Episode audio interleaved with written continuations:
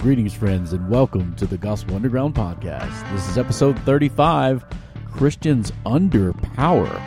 We are broadcasting live, well, live for us from the Power of Change Worldwide headquarters here in Blacksburg, Virginia. I'm here with my co host, Jesse Fury. What's up, Reid? How you doing? I'm making no clothing remarks today. You're always looking fly as usual, doing it right. It's good to be back in the global headquarters yeah, here. it's fun. Back after Thanksgiving. Uh, as a former wrestler, Thanksgiving was always somewhat traumatic because you always had to make weight the weekend afterwards. Did you and- eat your Thanksgiving Oh, dinner in a big goodness. trash bag, Yeah, pretty much. You- trying to sweat it off while you ate it? there were lots of funny things from wrestlers on Twitter uh, this week of saying how this is how wrestlers are at Thanksgiving. One of them was a, a, a clip of Martin on Martin on the Martin show crawling around sniffing Thanksgiving dinner and falling down. It was so funny. Yeah, so now I just eat. You know, it's like freely. You're not trying to make weight anymore. No, I probably should be, but I'm not. How was your Thanksgiving? Oh, it was good. It was good. We got to spend time with family in Roanoke, uh, the great city of Roanoke, and uh, man, it was nice to just take a couple days and not work and Yeah. eat a bunch of food and watch movies and watch football and uh, yeah, it was fun. Awesome. You know, I'm a big Redskins fan, so it hurt when we lost to the Cowboys. I know that's like like a 19th century meme. The Cowboys and the Redskins Yeah. playing, playing a football game. the Washington sports team yeah, against the Cowboys. Yeah. yeah. So, but other than that, it was good. I got to preach at, at a church in Roanoke, a partnering church with the Bonhoeffer House, and so, uh, so that was fun. awesome, awesome. I, I I love Thanksgiving.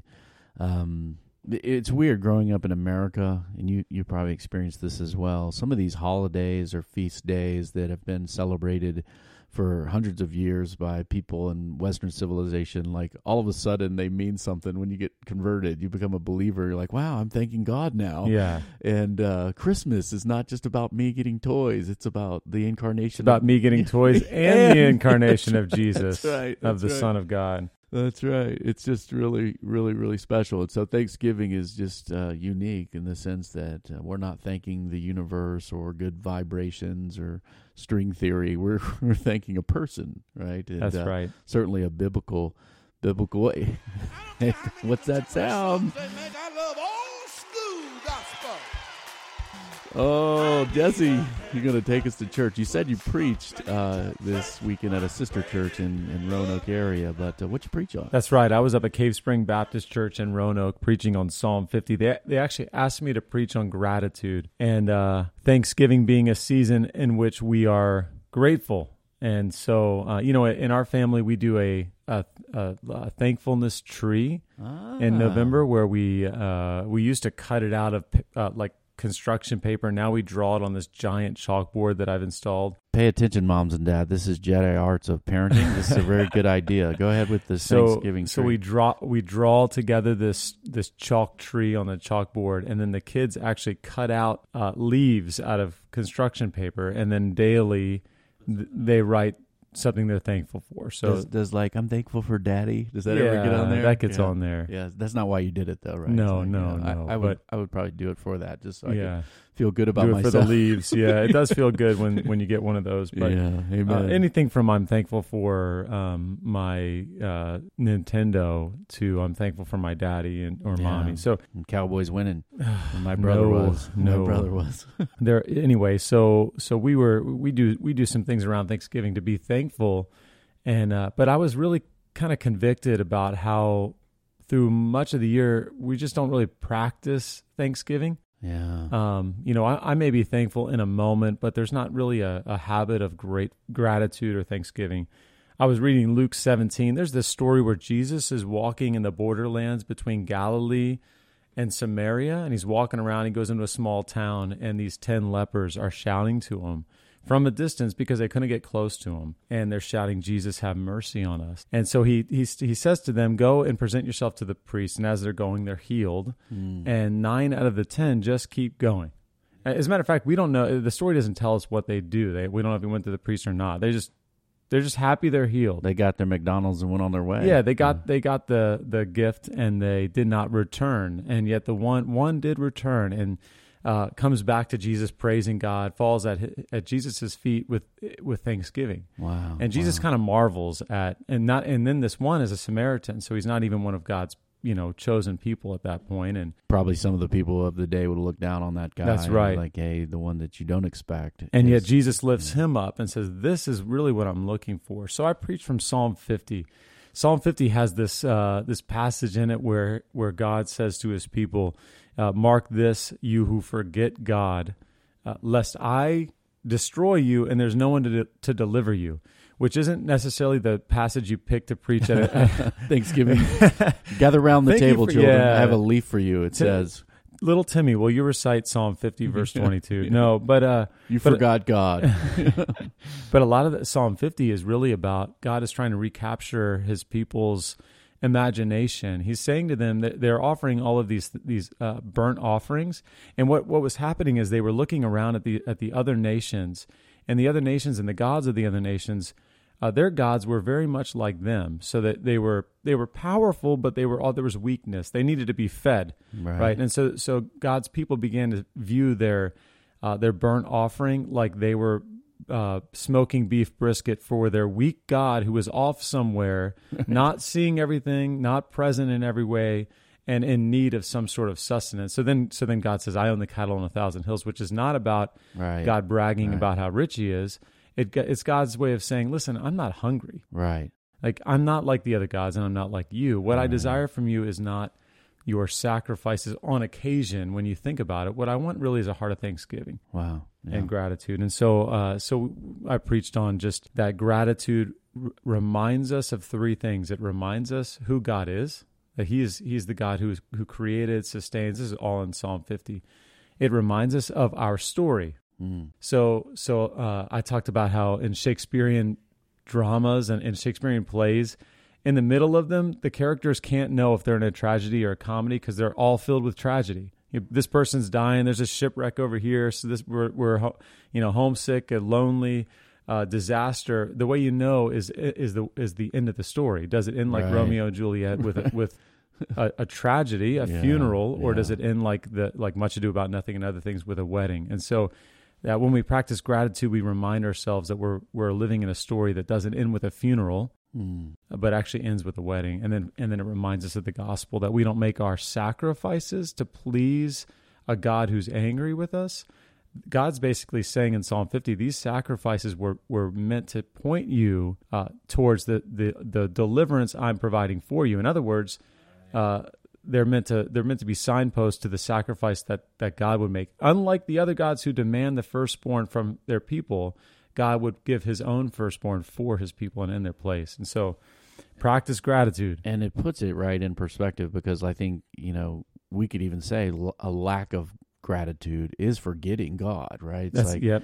and when if if you're out there and you attend a, uh worship service, a, a worship community church on Sunday, and you take communion, that is an act of remembrance, Yeah. by which we remember the giving of Jesus, uh, God's Son, on on our behalf. And so, Thanksgiving, uh, a unique opportunity to practice thanking God for His grace towards His people. Yeah, the everyday grace, and and really requires the everyday practice of gratitude. Well, today, Jesse, our topic certainly takes that idea of a story that God's people are living from creation through the disaster of the fall, uh, in the beauty of God's redeeming a people from all the nations of the world uh, into right the coming kingdom of God. We find ourselves in various places on the earth, various times or epochs of history, where Christians are under various regimes of political power. Now, we're taking up this topic today, Christians under power, because obviously the uh, the midterm elections that seem to have been going on and on and on and on, and finally finished in Florida, and finally finished the last Senate race, I believe, this week. Um, Christians seem to freak out very easily in our day about political power. I think because put so much into it, whether you're coming from a, uh, the left side or the right side or playing down the middle, so to speak, if you think you are um, we tend to get a little bit overreactive, uh, even against each other within the church about these political things. And so I'm not today, Jesse, wanting to bring us to some political position, but I do want to take a step back and look at what the scriptures say about our position under governments.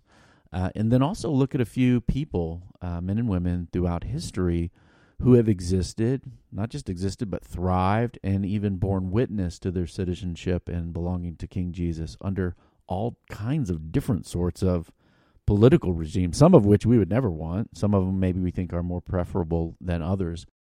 But so whether you're listening today and you're, say, in another country that's not a, say, liberal democracy, or maybe you are in a liberal democracy, or maybe you're in America today listening and thinking our country's gone to hell in a handbasket or, or it's becoming great again, wherever you're at with that, I hope today we can encourage you that God is on his throne and we can make it uh, in this day. Um, a few quick things, uh, a summary, a, a, gross summary, I guess, of some of the biblical teaching about our existing on the earth under states, right, under government. One of the things Romans 13 does say, whether it's used or misused, that government is given by God uh, to provide order and punish evil, um, and that we need to understand that, that is part of God's design to have government. Uh, secondly, we're to pray for those in authority over us, right? Even maybe especially with those with whom we disagree. That's in First Timothy two. Pray for kings and governors and all who are in authority. Um, certainly, uh, we should pray for our local officials, our state governors, houses of representatives in America. So the president of the United States, whether you love them or, or don't love them, we to pray for them. Uh, we're to respect and honor those who are in authority while keeping God, right, as our highest authority in our lives. That we always believe that there is someone higher than the elected or non elected, the uh, elected official or a dictator or a military coup d'etat leader. There's always a sovereign over any uh, princely powers of the earth. And then finally, and I think this is very important, we are to obey God, right? And not simply obey human authorities if they are requiring us to sin against God. In such cases, nonviolent civil disobedience is our path. Now, this has always been the Christian mm. position. If if the laws are just and good, you follow them. We should follow authority. We should, you know, stop at stop signs. Uh, we shouldn't murder people. We should not steal stuff from the convenience store down the street. But if uh, you know the government is saying, "Hey, you need to kill people of a certain race or ethnicity," we should resist as Christians and civilly disobey unjust laws. And so, uh, so in light of that, government is given by God. We're to pray for those in authority, respect and honor authority by keeping God highest, and then obey God uh, and not uh, unjust authorities when civil dis- disobedience is called for. Now throughout history, there's been all kinds of forms of government. It's really interesting study uh, to look at. People have been governed by uh, monarchies, right, kings and queens, that kind of thing. Uh, aristocracies, where maybe certain lords and ladies and owners of land hold power. Um, oligarchies, which is small groups of people who have kind of all the power, maybe uh, that's existed in Soviet Russia in the name of communism, but it's really a small party leadership. Uh, socialist schemes, right? State may own some means of production. Fascist dictators have roamed the earth. Um, communism offered classless utopias to people, and free market democracies, right, have raced around the world. All of these things have existed, and I might even, not in a sort of prophecy, might even say some of these things will exist again. I mean, Jesse and I will probably just go on the record that we like freedom.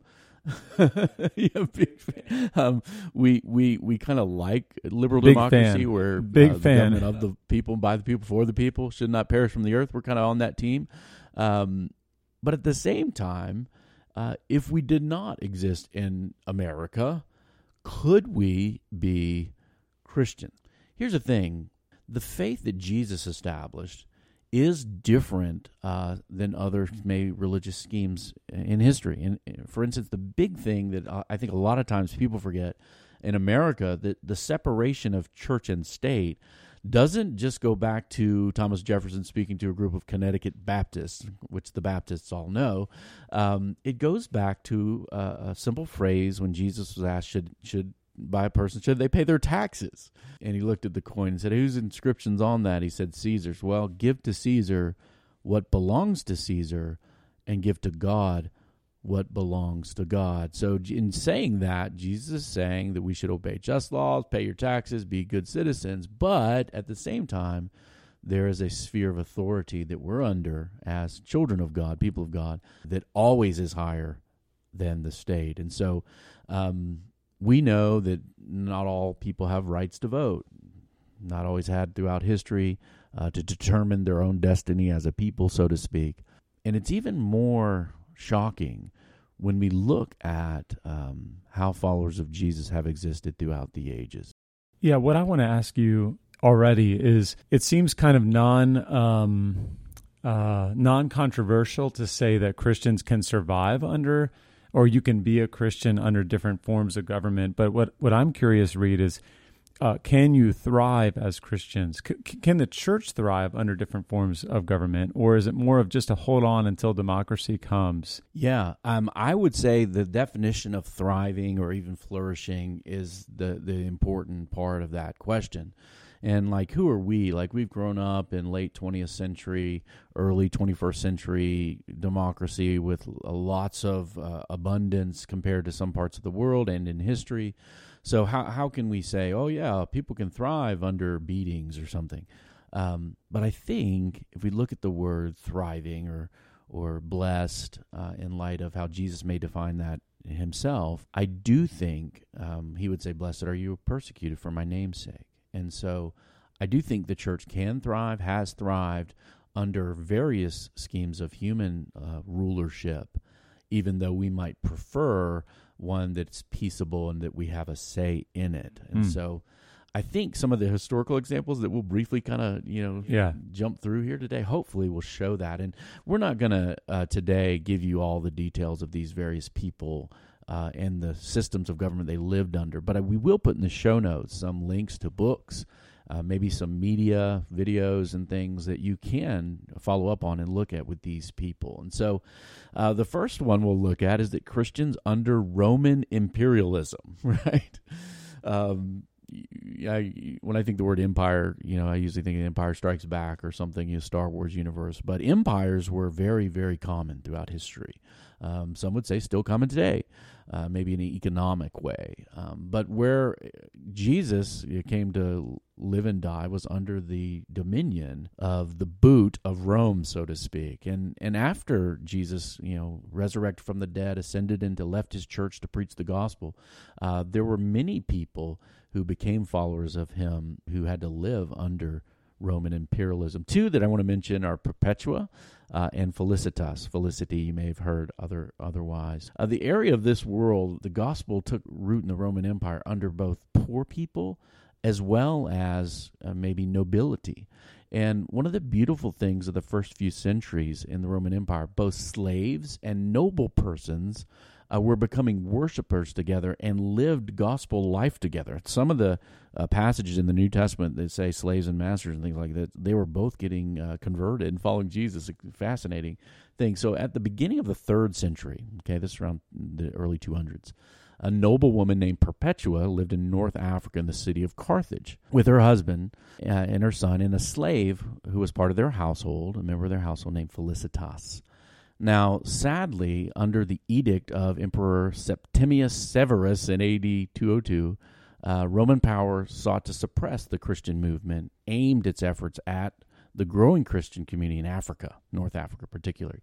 Uh, several of her Perpetua and her friends had become recent converts, and so they were studying. One of the things that new believers did back then, they studied the faith, learning the rule of faith and how to live as Christians, preparing to be baptized. And so, under imperial rule, they were arrested and given an opportunity to worship the emperor. Right, this was a the emperor cult of the Roman world by making sacrifices uh, to him. So she was begged to, hey, just do it, you know, fake the funk, you know, go ahead and act like you're this good Roman person. But her words to her dad before she uh, had to face this trial was this It will all happen at the prisoner's dock as God wills it. For, for you may be sure that we are not left to ourselves, but are all in his power.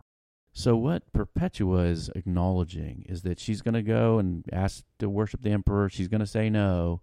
Uh, and she knows that there's no higher power than the will of God in her life. And so what happens is that Perpetua and Felicitas were put before, thrown to the wild beast, attacked, and then ultimately publicly executed with a sword. Now, this was a state that was persecuting them and her words were this We are not left to ourselves. And I think uh, that's a key to thriving under that sort of yeah. sort of rule. That reminds me earlier than this in the same same uh, Roman imperialistic persecution, actually a previous persecution, because really in those first few hundred years it would come in waves. Small waves, yeah, yep. Uh, Polycarp was as an old man, 84, I think he was uh, he was arrested. He was a bishop, and they were they were trying to kind of get him to to denounce Jesus. And uh, man, he's got that that famous scene. He's like 84 years old. He's in the midst of this, kind of in the the middle of of this arena, and the governor is saying, "Hey, listen, I'm going to throw you to to the lions. You need to you need to denounce Jesus." And he says something along the lines of, "He's been a friend to me. Mm-hmm. He has not left me. How could I leave him now?" Yeah. Bring on the fire, basically, right, right. and uh, and they do bring on the fire. Right. Amen. So, if you're under empire, sometimes the empire calls you to submit, and that's where our forebears, you know, like these women, like uh, Polycarp, have said no our commitment is to the one who died for us, loves us, and certainly even now his will is over us. So, two North African women leading us historically. Yeah. Um, another form of government that we've seen uh, in various parts of the world is under a kind of a kingdom of clans kind of system, like family based. You know, this guy's the head of this family and all these folks. Uh, and this is certainly was the case in a lot of Europe that was maybe which which now we look back in history and call the barbarian period. But in Ireland, certainly there were clan governments that were governed by these uh, chiefdoms, and we see the man called Patrick or Patricus was his Roman name. Now I'm going to give you a reference back to last year in March. We did an episode on St. Patrick, so I won't go into detail. But here's a guy, 16 year old boy from Wales, uh, who was stolen away to be to be made a slave by Irish raiders. So he's taken to this crazy land of this pagan Ireland ruled by the Celts. Um, he's made a slave there, so he labors in isolation, tending sheep, doing these things, and then finally he escapes, and, and then eventually, long story, you can you can listen to that other podcast. Goes back after he escapes, he gets free. He's like, and then God calls him back to the Irish people uh, as a missionary and evangelist to bring the the gospel to the clans in the kingdom of the Celts in Ireland. So this barbaric people who used to cut off their you know enemies' heads and hang them on their waists become a people who become scholars. Some of them uh, they keep the Bible alive when Rome and things fall on the continent, and they become people instead of tying their captives' heads around their waist, they tie books and Bibles and they travel around preaching of the of Jesus and the kingdom of God. So clan governments, uh, well, you convert the clans like Patrick. Now, ne- next, Jesse, um, I don't know if I can describe this exactly as a government, but we have some examples of men and women who were under, we'll just call transatlantic slavery. Hmm. Uh, and even after that system of Jim Crow laws in the American South. So African people, you know, sold, you know, on the continent to various uh, parts of European colonialism, and in the North American context, so where our country uh, was birthed, lived faithfully um, under a, a, system of slavery. Now you think, wow, that's a bad situation compared to, say, free liberal democracy. But reading some history, you find some amazing, amazing Christians and amazing human beings. For instance, Richard Allen uh, who was a slave who became free, but uh, it's called one of the, the black American founding fathers because he uh, was involved in the Methodist Church in America and very much involved in sharing the gospel, training to be a preacher, but then was not allowed uh, to be involved and integrated in worship with white people. So I believe he was involved in a church in Philadelphia and felt like this system was an affront to the gospel. And so, one of the most, uh, the oldest black churches in America, the African Methodist Episcopal Church, was founded uh, by Richard Allen, I believe his, his co worker Absalom Jones, in order to freely worship Jesus, even though they were treated poorly because they were black people in America. Others could be mentioned Jupiter Hammond, the first African American poet, Christian, Sojourner Truth, who was an evangelist who encouraged and catalyzed women's rights. One of her famous speeches, Ain't I a Woman, demanding humanity for black women. Francis Grimke, a Presbyterian minister around the turn of the century, the 1900s, early 1900s, who helped found the National Advan- Association of Advancement of Colored People, NAACP. Uh, and then certainly the myriad of preachers during the civil rights movement uh, coming through uh, Jim Crow in the South, Dr. Martin Luther King Jr., of course, and then Gardner C. Taylor, a preacher I've been blessed by immensely.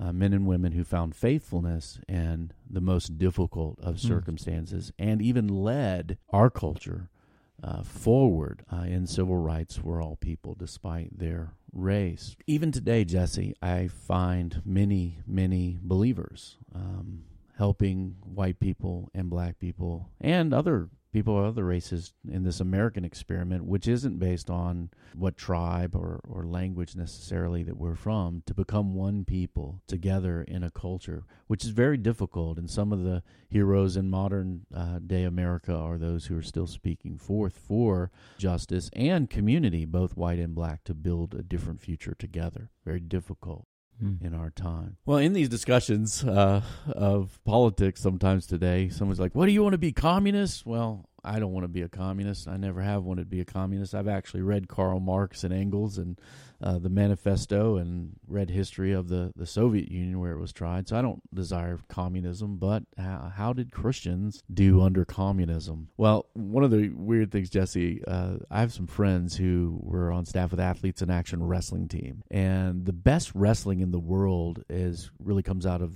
the Russia and the former Soviet republics all these little name stand countries and uh, Belarus and Ukraine, and they all just can wrestle. And so during the communist uh, era, the Iron Curtain, so to speak, in the Eastern Bloc countries in Eastern Europe and certainly Soviet Union, uh, we had friends that would go wrestle over there and just you know put put Bibles in their bag and go go fight it out with with on the mats and really seeing God at work where in a place where faith, like in many communist countries, certain faith and right to assembly was illegal right? Or certainly uh, managed to the point of being kind of puppet churches. And so there's a hmm. story of a man named Richard Wurmbrand, which sadly not many people know.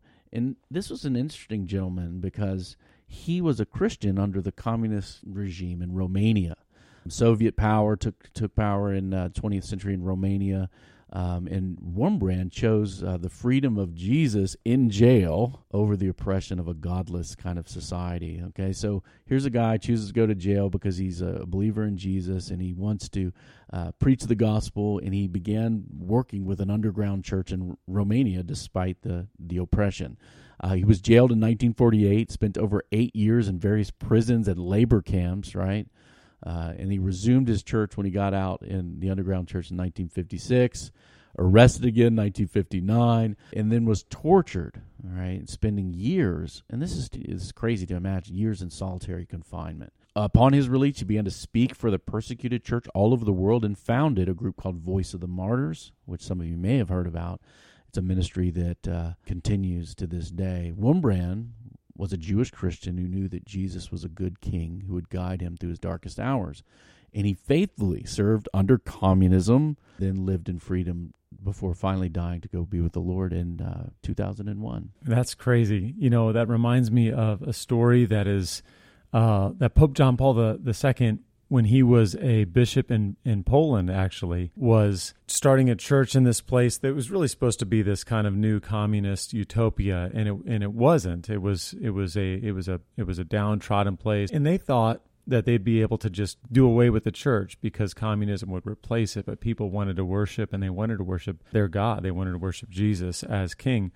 And so basically starts to just gathers people around a cross in the center of town and every night they would come and tear it down and every every Sunday they would go and replant it and the and the people the, the church really thrived in this underground uh, like the the state yeah. that could not keep them from coming together to worship around the cross. And a lot of people credit him with uh, really opening up the doors to yeah. democracy and and so there's even a political activity that's happening, but it's happening secondarily. Primarily, it's Worshipping. really about having the freedom to worship. Yeah, worship throughout history, a freedom to worship is a political act, and certainly there are many that would credit both, you know, people like Ronald Reagan, but also Pope John Paul as uh, turning the tide in Europe um, and in the world with uh, this kind of oppressive communism. Now, we spoke we've spoken spoken very glowingly about liberal American democracy.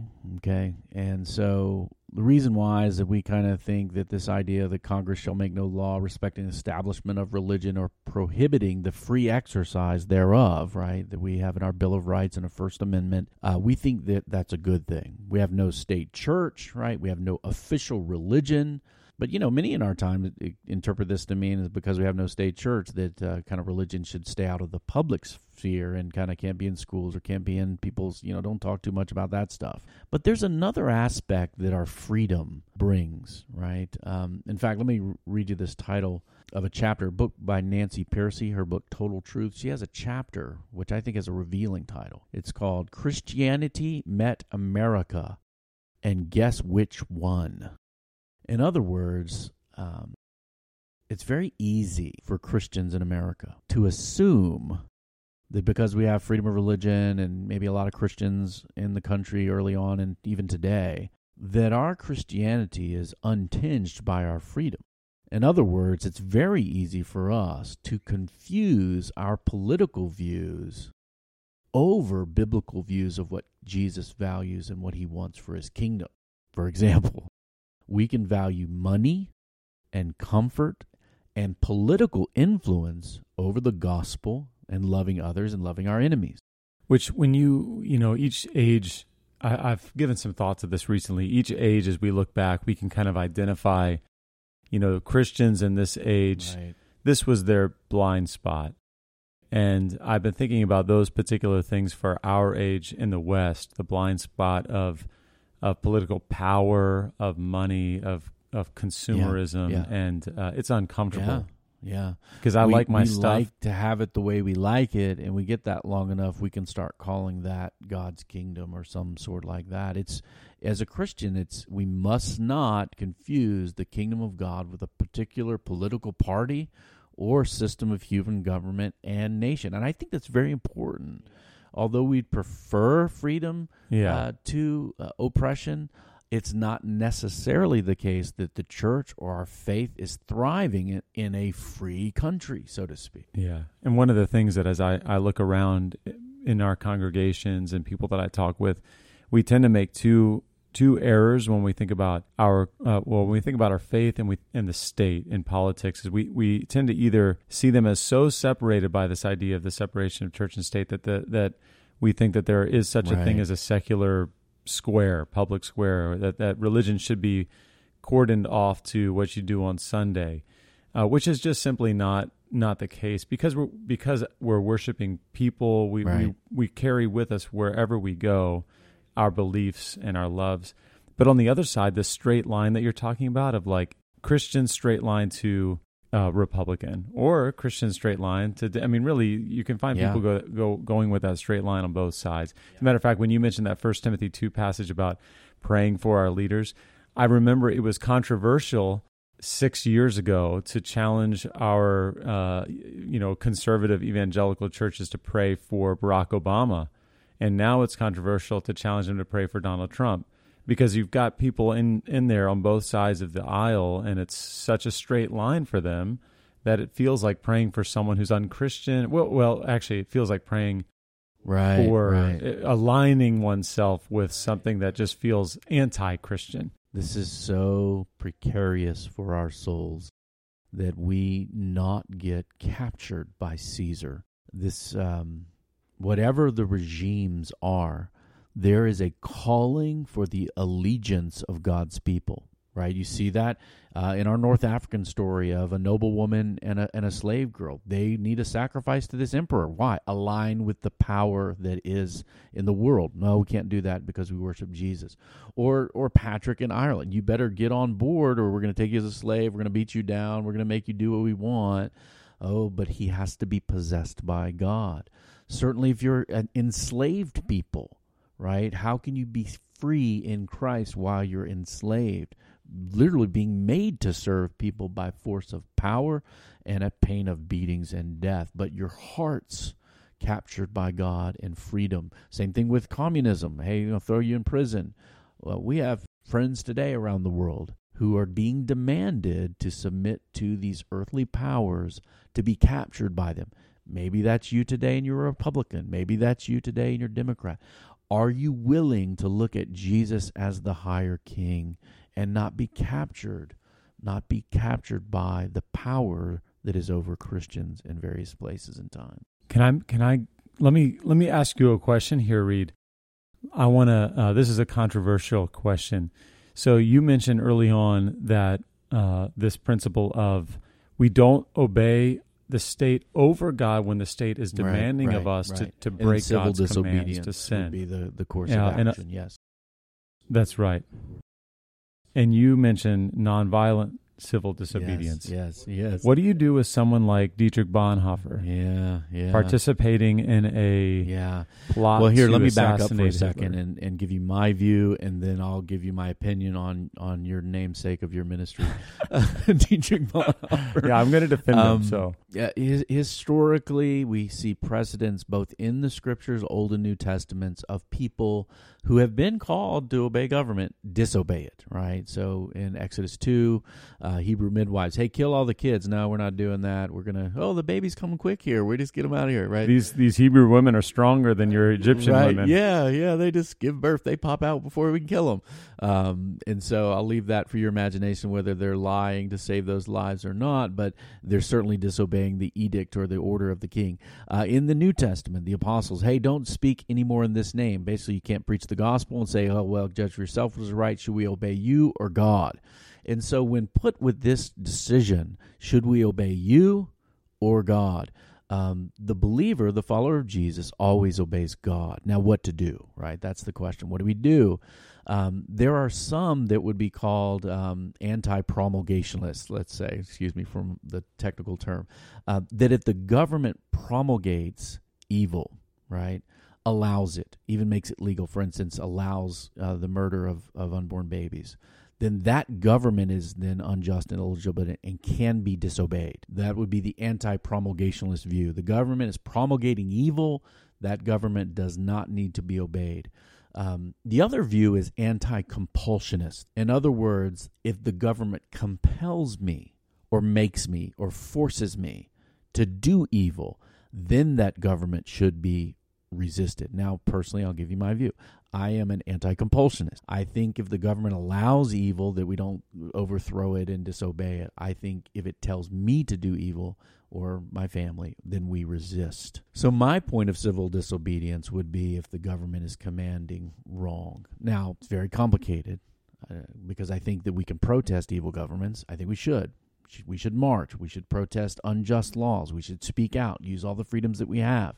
Um, but I don't think the government at that point is fully to be uh, overthrown, so to speak. Um, so your your particular is, instance of Bonhoeffer, um, or say let- something bad or, about him. Or let's take the American Revolution. I was in an ethics class years and years ago where, where the professor, who's an American, was saying the uh, American Revolution was rebellion uh, because it was going against the king for taxes. I mean, when you think about it, the reasons for American uh, uh, independence weren't like these heavy oppressive things that they were making them do. Um, and so he said, well, he should have been like Canada Right. and just waited and peaceably got your freedom later instead of picking up arms against the government. The government doesn't tell its citizens we don't get to pick up the sword and go kill the magistrate, so to speak. Um, so that's controversial to say the least. That is controversial. But. Bonhoeffer, yeah, he's dealing with Adolf Hitler. So we're not dealing with uh, whether That's or right. not the government's raising your taxes. Um, they were dealing with a maniacal dictator who was murdering people, starting wars. Um, later was revealed. I don't know the exact timeline of what Bonhoeffer knew or did not know, but the final solution that he had for the Jewish people, um, putting them in ovens Yeah. and killing them in mass. Um, certainly, we would say if the government told you to do that and you're a German soldier, you say no uh, and face the consequences. The question you have is should you take him out? I probably would. you probably would by hand. I probably would be on team that's plotting to assassinate Hitler. Yeah. Um, probably because of my personality. Um, And I think I think that for him there was a conviction that the state has has forfeited its role as the state. So when you look at Romans 13 and you look then at your own state with Adolf Hitler, uh, you don't see it there anymore. Now I think that gets a little bit tricky because of what what we what you're walking us through today, as far as uh, all of these different states can still be the state with with Christianity thriving within them or under them, even That's if under right. the, the That's right. foot. That's Uh, right. And so it does get complicated there. But I, I do think that he viewed uh, As an- Hitler an and evil- the, and the Nazi Party as an, a usurper, an evil And was state, some- something that um, must be resisted. even very much wrong. Um, And so com- yeah, that's right. These, these situations evil, get yes, complicated. right. Like, do you go to war against your own government for I don't know the sales tax going up by two percent? Probably not. no, Um, do you go to war against in more in our times? Uh, do you go to war against the government because abortion is legal? Like say uh, there there were some in mid mid twentieth century who would, I believe Francis Schaeffer maybe had that opinion that the government was Right. illegitimate because it allowed such an evil as abortion. Um, these things get very complicated. that's right. very complicated. Certainly, if the government's calling you to sin, you say no. Um, and then certainly, if the laws are unjust and wicked, you speak out against them and work for change. I would take the position that we should do that nonviolently, uh, where when at all possible. And we have great leaders. Obviously, Jesus himself Yep. suffered, made no Yep. threats, trusted himself to him who judges justly. The nonviolent protest movement for civil rights in America uh, was led with that same conviction of nonviolent uh, protest, which was also observed and, and used by people of other religions, say in the, the movements for freedom and independence in India by Mahatma Gandhi. Mhm. We have examples uh, throughout history of all these people who lived and thrived, faithful to God uh, in these regimes. We have a great example in the in the Bible, right? Uh, the first six chapters of the book of Daniel, we see a people that are conquered by an evil regime, uh, called to to worship and honor false gods. Uh, and Daniel and his friends remain faithful to God, and they they even have lines where they choose to disobey and not. For instance, Daniel went to this always just amazes me. He went to the school of the Babylonians and learned all the arts of the Chaldeans who so he was learning all their their false religion, learning all their magical incantations and and it says that he he was kind of top of his top of his class, right? In Babylon U. Um, and was uh, exalted to a very high place in as a government official because of his success within this kind of crazy non God fearing culture. But yet, when they told him he couldn't pray, he disobeyed. When he told him he had to bow down and worship things that weren't God, he disobeyed.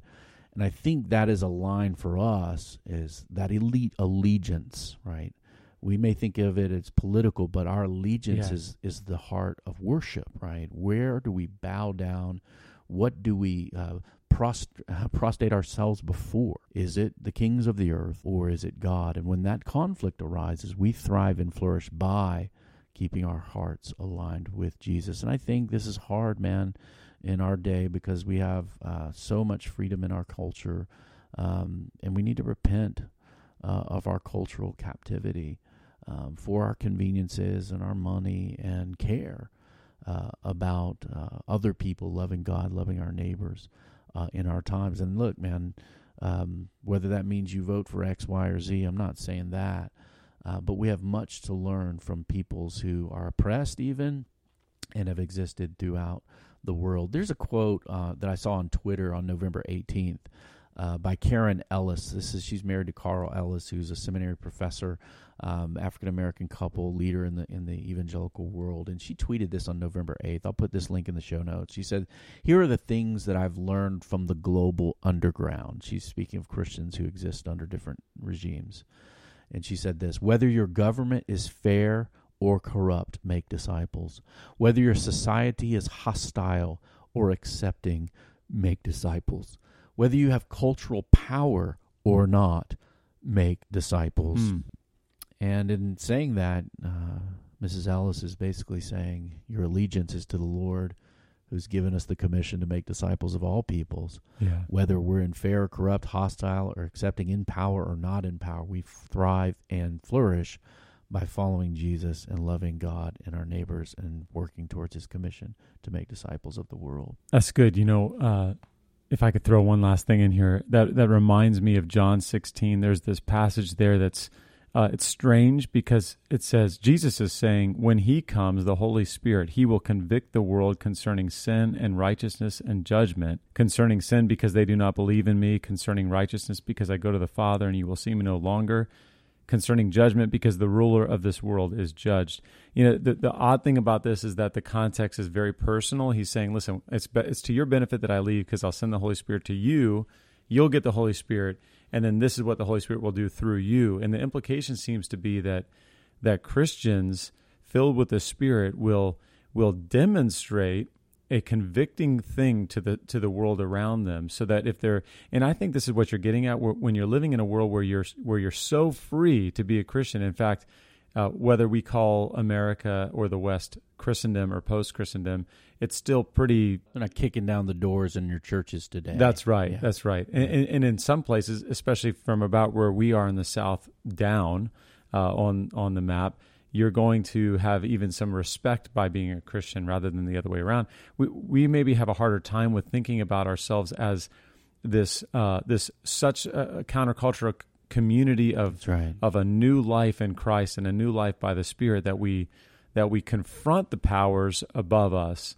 And and so right. it is something that it we we really ought to be convicted of. That someone who follows Jesus, just like Jesus himself was, is a signpost in this world to power, a prophetic voice uh, by which we say, yeah. God is yeah. God, and not these things that uh, ascend to the high mountains uh, in his place. And so I think uh, when someone is thrown Amen. to the wild beasts and suffers faithfully because they love Jesus. There's a beautiful witness that's there. When a man goes back to his former enslavers and preaches the gospel, there's a witness there. When Richard Allen founds a beautiful yeah. church, a gospel preaching church, uh, so that African American people can worship freely, there is a beautiful witness there, and certainly those who languished in communist jails for the sake of the gospel, and those of us today who seek to be uh, strangers and aliens in America with our allegiance to Jesus, there is a witness that we need to have here in our day, fair, corrupt, hostile, or accepting, cultural power or not, we need to make disciples. Amen.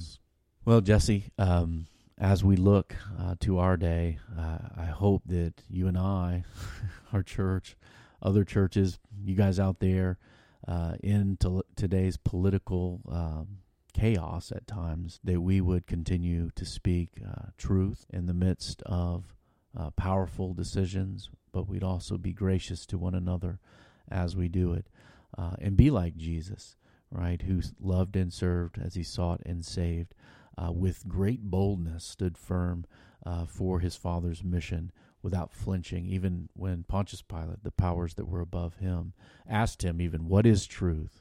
Jesus stood fast and went to the cross in his mission and now is risen today, leading us in the world. Any final, thoughts? Just, I was going to reiterate what you were saying. That just the, this idea that now we have an opportunity to display in our formation and our love for one another, and then our and our love for our neighbor. Uh, we we get a chance to really uh, embody truth to power as we speak truth to power, and uh, and and and to do it in a way, you know, I'm I'm I'm beating this drum constantly in in our church and in in my relationships of uh, making charitable judgments to our uh, brothers and sisters, you know, as far as their political motivations, their worldviews, and, and things like that. And so, because the, the truth is, is that when we when we are divided in in antagonistic and uncharitable ways. Uh, we we aren't this this John sixteen picture of a beautiful kingdom. We're looking a, just like we, the world. Yeah, that's right. And so so the way to look different yeah. is really, in some ways, to be charitable when it's difficult, uh, to be a just society where we're working for, for more justice, where we're where we're working out the implications of the gospel, even as we're receiving this vertical relationship with God. We're we're extending it horizontally in our relationships with each other. These are political things, but not first and foremost. But uh, well, actually, I would say they are first and foremost because they're about our ultimate allegiance, as you said, our ultimate allegiance, where we believe that our president isn't the king. The king is Jesus, and so and he's risen and he's coming again. That's right, and we do know just from looking at statistics of our podcast that there are many of you from different countries of the world listening yeah. in today. That and some of you in places that don't uh, have the same governments, and so we want to encourage you. Uh, to have Jesus as your king, along with us all over this world, the gospel underground, God's people not seeking to rule the world, but serve the one who actually does, Amen. and pray, Thy will be done, uh, Thy Thy kingdom come as on earth as it is in heaven. Well, the Gospel Underground is a joint production of Power of Change and the Dietrich Bonhoeffer House, the Jesse Bonhoeffer House. Send your comments, feedback, and questions to us that you might want us to take up here at info at gospelunderground.org. We're taking five star reviews on iTunes. Go ahead and hit that up. Do it right now. Click it right now. Uh, we would love to see more people listen in, and so that is a way you can help us. We are a dialogue taking place on the borderlands between the church and culture. We hope to see you out there. Peace. Peace.